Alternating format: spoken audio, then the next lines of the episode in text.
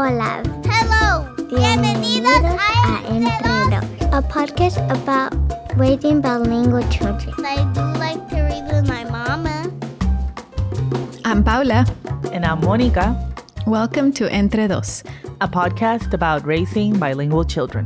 As parents of bilingual children, you've likely heard about the bilingual advantage.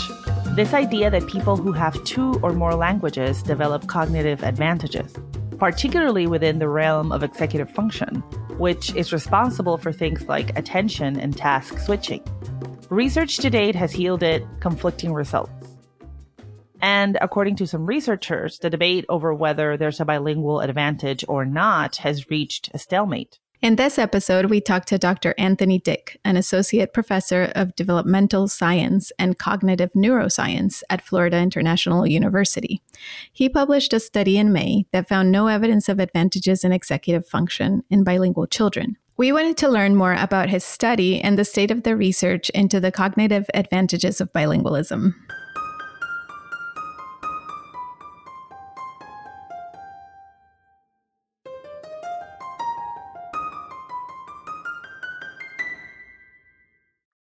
Yeah, so the the study that we did, well, basically what we found, we were investigating um, whether there's this bilingual advantage to executive function, right? So this is the the idea that um, that children and adults who speak more than one language sort of gain an advantage outside of just the ability to speak uh, a second language or a third language if they're if they're multilingual, um, and that is in the area of executive function, which is sort of the ability to to control your behaviors, to shift attention, um, to stop yourself from doing something and then then um, do something different.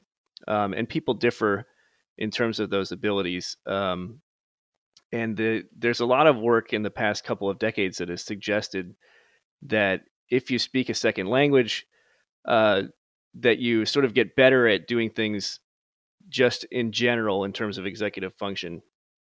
Um, so... That's what uh that's what we were investigating with this study, but it's it's part of a broader study of many different um, sites across the United States. Part of this adolescent brain and cognitive development study that is ongoing and uh, started researching and doing doing research on nine to eleven year olds in two thousand fifteen, and then um, it's continuing on for another five years um, going on, and we're following all these kids longitudinally. And Florida International University is the Miami you know, Miami uh, site in this this national um, study across the United States. And and you know your study really caught our attention because when we started working on this show last year, we noticed that there were discrepancies in sort of the concept of the bilingual advantage um, in the yeah. research in that field, and sort of the the. And the popular narratives that surround that that concept, right? For instance, when you look at media coverage of bilingualism, you'll see claims that range from, you know, these sort of amazing cognitive advantages to like children that are bilingual have superpowers. So th- this area of bilingualism research feels like it has gone from an era where we had to tackle the sort of perceived disadvantages, like A K A like confusion, for instance, Um, of yeah. bilingualism to now essentially sort of figuring out what the advantages are, if there are any, in at least in the cognitive um, um, aspects of it, right? So yeah. So what do you think this idea of sort of the bilingual advantage has become like a, a widely held and accepted view? Well, I think the way you framed it is great, because I, I think you do have to go back in time to you know, a couple of decades ago where parents uh, of bilingual or, you know, parents were con- sort of concerned about how they should raise their children in terms of whether they should focus on one language or, or whether it's okay to, to try and um, learn two languages at the same time. And the early thoughts were that, like you mentioned, that it would be confusing and that it would actually impair language development. And it's great that the research has basically suggested that's not the case, that it's, it's fine to, to uh, have your children learn more than one language as they're growing up. And th- this is actually, you know, the default in a lot of different countries in the world. Um, the United States is sort of unique in that this is even an issue. In in Europe and, you know, other parts of the, the world, it's standard to learn more than one language. Um, so I think it's important to point out that parents should not be concerned that their child is learning more than one language. And the the benefits just in, in general of learning a second language are pretty uh, significant. So parents should continue to try and uh, teach their children the second language. Um, I'm not uh, bilingual myself, but I, my son, who is um, just turned eleven this week, he's going through a bilingual Spanish-English program here in, in Miami. Uh, so I totally support that. So I think it's important, first off, to set out, set out that there aren't the problems that people used to think, that you would be confusing kids when they're they're learning a second language. But then there was this attempt to show maybe there are additional benefits. So there was sort of a, a pushover in the other direction. And the early research was really um, compelling. So the first couple of decades of that, there was the suggestion that uh, kids who are learning a second language do get this advantage in, in sort of their ability to shift attention and, and perform multiple tasks and things like that. And the, the early research was uh, really quite good, and everybody got very excited about it. The, the issue with it is a lot of it was conducted in small samples. Um, so in about two thousand fifteen, or maybe a little bit before, there were people who were doing some, some research trying to what you call replicate and extend those findings. So you try to replicate the early finding and then extend it to some, something new in the, in the study you're doing.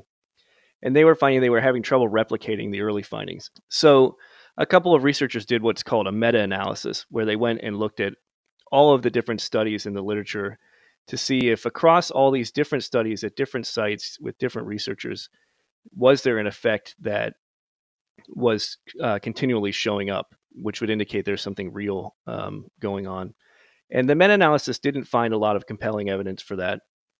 And then there was an, another one done um, last year on adults. So the initial analysis focused on on children. The one last year on adults also didn't find that that you see these effects consistently across studies. Uh, so what we wanted to do is is take advantage of that and sort of jump off from that point and say, well, what if we look at it in a very large sample? Would we find something?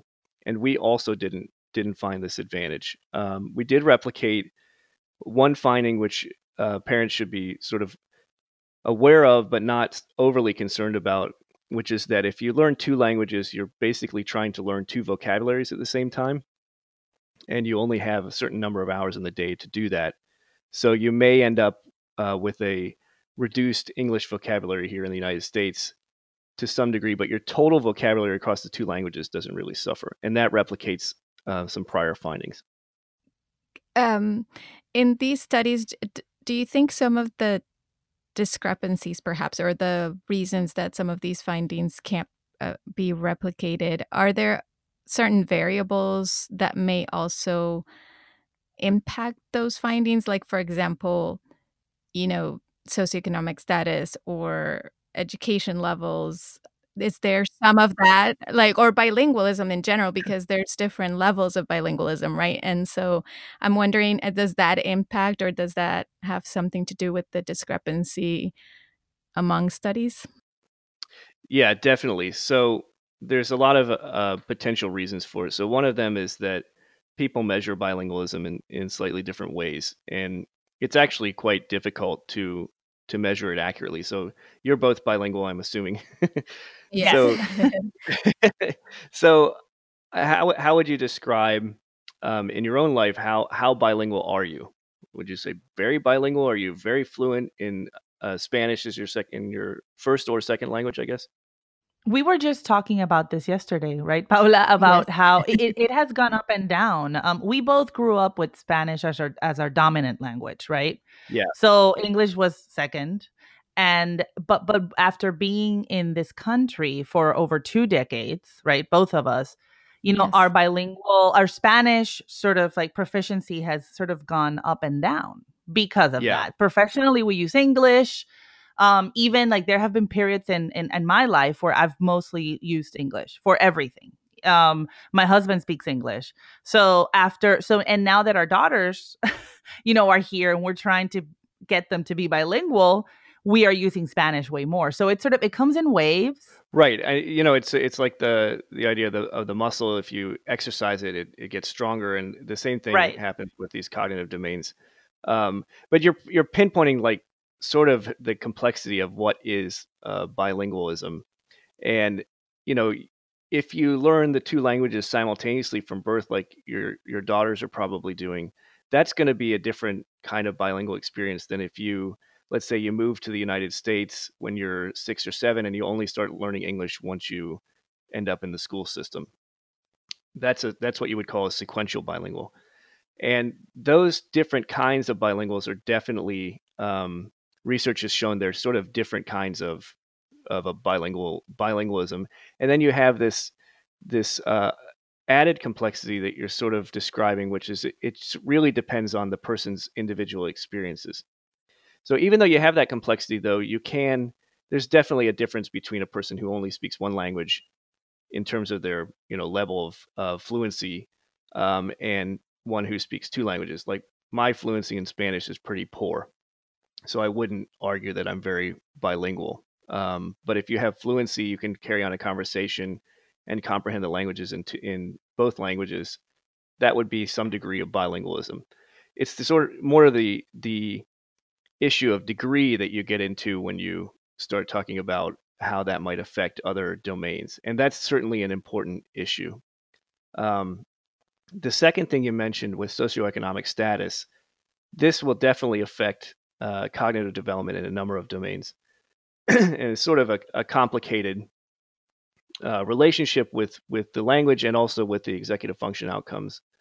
And so socioeconomic status will definitely predict a number of different outcomes like academic success, uh, executive function. Um, so it has to be taken into account. And one of the arguments is that if bilingualism allows you to sort of have this executive function advantage, it may be a little bit of a protective effect on the negative impacts of lower socioeconomic status. So we looked at that in our study. It isn't reported in the in the paper, but we didn't find any evidence for that. But Um, that has been found in other studies that the bilingual advantage is especially prominent in kids who come from low uh, income backgrounds. So it's an important um, important caveat to these things. I mean, it's, it is it is complicated to the, to study this stuff. And and do you think? And you mentioned um, this. Is it A B C D study?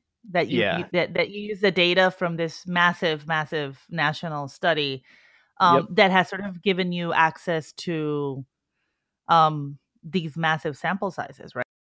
Yeah, the I think the study is really a game changer. I think um, it's funded by the National Institutes of Health and the National Institute on Drug Abuse, and they put a lot of money behind it. And it, it was a bit of a risk, but I think it's turning out to be. Um, And just an excellent investment of of taxpayer money, because what it does is is it allows people. It's a public data set, so anyone can go and um, try to get access to these data, even if you're outside of the science area. Um, that means that it's all open. It has this large sample size, so over eleven thousand eight hundred thirty kids, I think, is what the somewhere around that in the final number. for the for the first series of visits. And that's an unprecedented sample size for uh, studies of, of child development with the number of um, measures that we collected. So this study that we reported here is only taking advantage of the behavioral measures we collected, so their intelligence tests and things like that. But the study also did a bunch of um, neuroimaging measures, uh, structural and functional imaging in an M R I scanner on all of these kids. And so that is going to allow us to understand how brain development um, is impacted by experience. And we also have a lot of genetic data from saliva samples on the same children and background interviews of their parents and, and the children uh, to try and understand what sort of experiential um, sorts of uh, uh, things are going to impact brain development and behavioral development. So the study itself is a is a huge deal, and the sample size makes it so that you can really get at some of these very subtle differences, because in smaller sample studies, you often don't have enough representation of different levels of complexity. But with the larger sample, you do have that representation and you can start to interrogate it more carefully. Could you tell us about your study's findings? Because we, I don't think we've yeah. we've discussed it. That's important. Yeah. So tell us what you found um, about executive function in bilinguals. Yeah. So we did. We looked at uh, the first data release, which had forty-five hundred um, kids in it. They were nine to ten year, uh, years old when they were tested, and we measured three different executive function measures, which sort of um, measure attention. One of them measures attention. One of them measures what you call task switching, so the, the ability to sort of shift between different tasks um, in an easy way. And then uh, we also looked at uh, conflict resolution, so resolving conflict between two potential um, decisions. So those are sort of the executive function measures. We also measured their English vocabulary. We didn't measure their vocabulary in other language because over forty languages were represented in the in the sample. The majority of them were Spanish speaking, but um, it was still a very high representation of other languages. So we focused on the English vocabulary because all of them were English speaking children, and uh, about um, sixteen hundred of them were also um, speaking another language. And the great thing about this sample is, is because it's so large, there was a very good representation of uh, race and ethnicities that are representative of the of the general population of the United States. There was a good representation of socioeconomic status. Um, so we get a lot of studies suffer from the problem that they they sort of oversample, you know, like middle income households, because those people are tend to have the means and ability to to go and participate in research studies. But there was a lot of effort made to try and sample across a range of socioeconomic um, levels. So that made it so that we could uh, look at the socioeconomic status effects. Um, and then a lot of the, the people, the children in the study, along with their parents, some of them born outside the United States, and uh, had we had a large representation of immigrant backgrounds, so we can look at those things.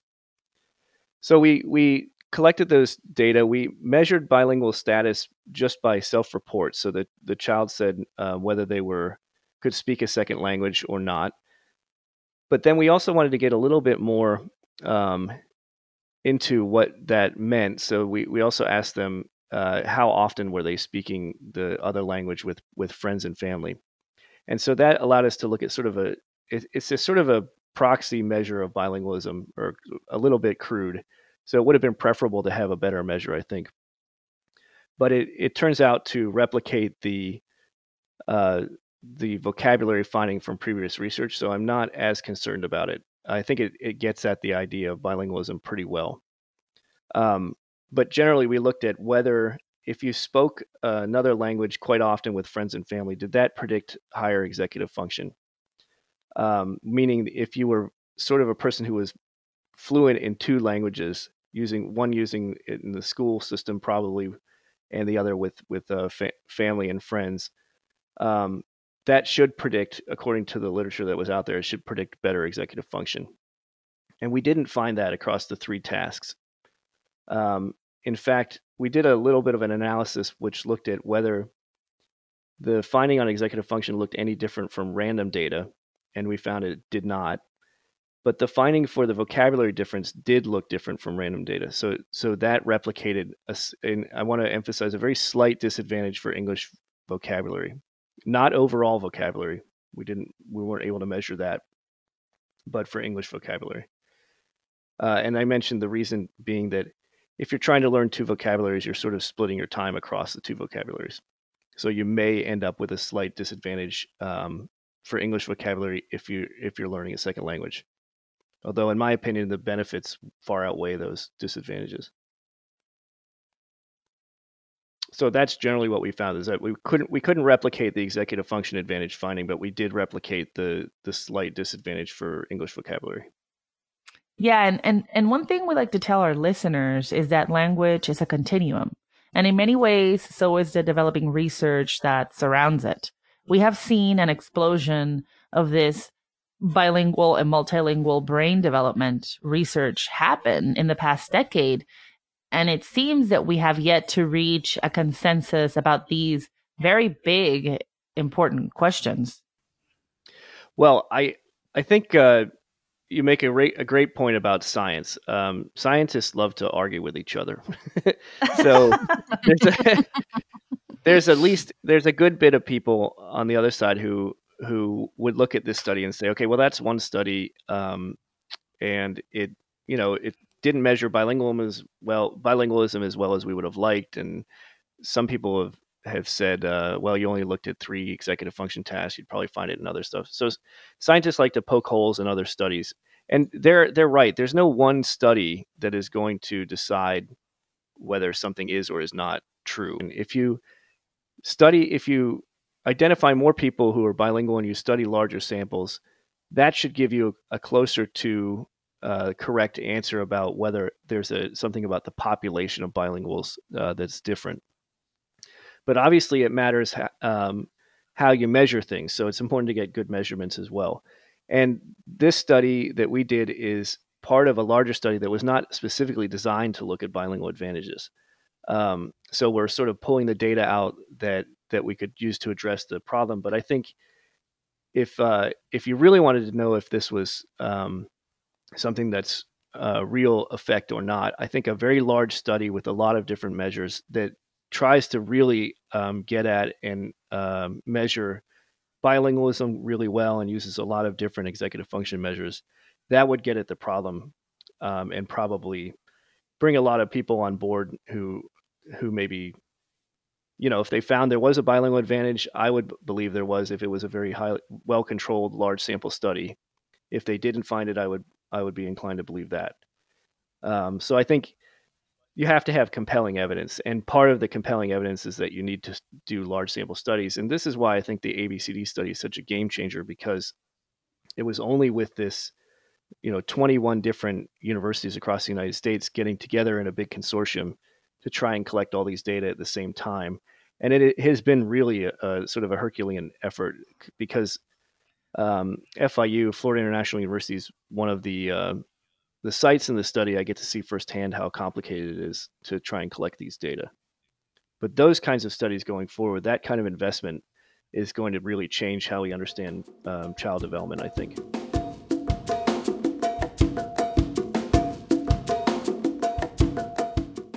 Thank you to Doctor Anthony Dick for talking with us about his study. It sounds like the research and debate over whether there is a bilingual advantage may continue on, and we'll be following along closely. You can read more about his study and the bilingual advantage debate in the show notes. We haven't asked in some time, but please, if you like what we do, take a moment to rate and review our podcast. We would be so grateful. Yes, very grateful. And as always, head over to Entre Dos Podcast on Facebook, Instagram, or Twitter to continue the conversation. Hasta la próxima. Nos vemos.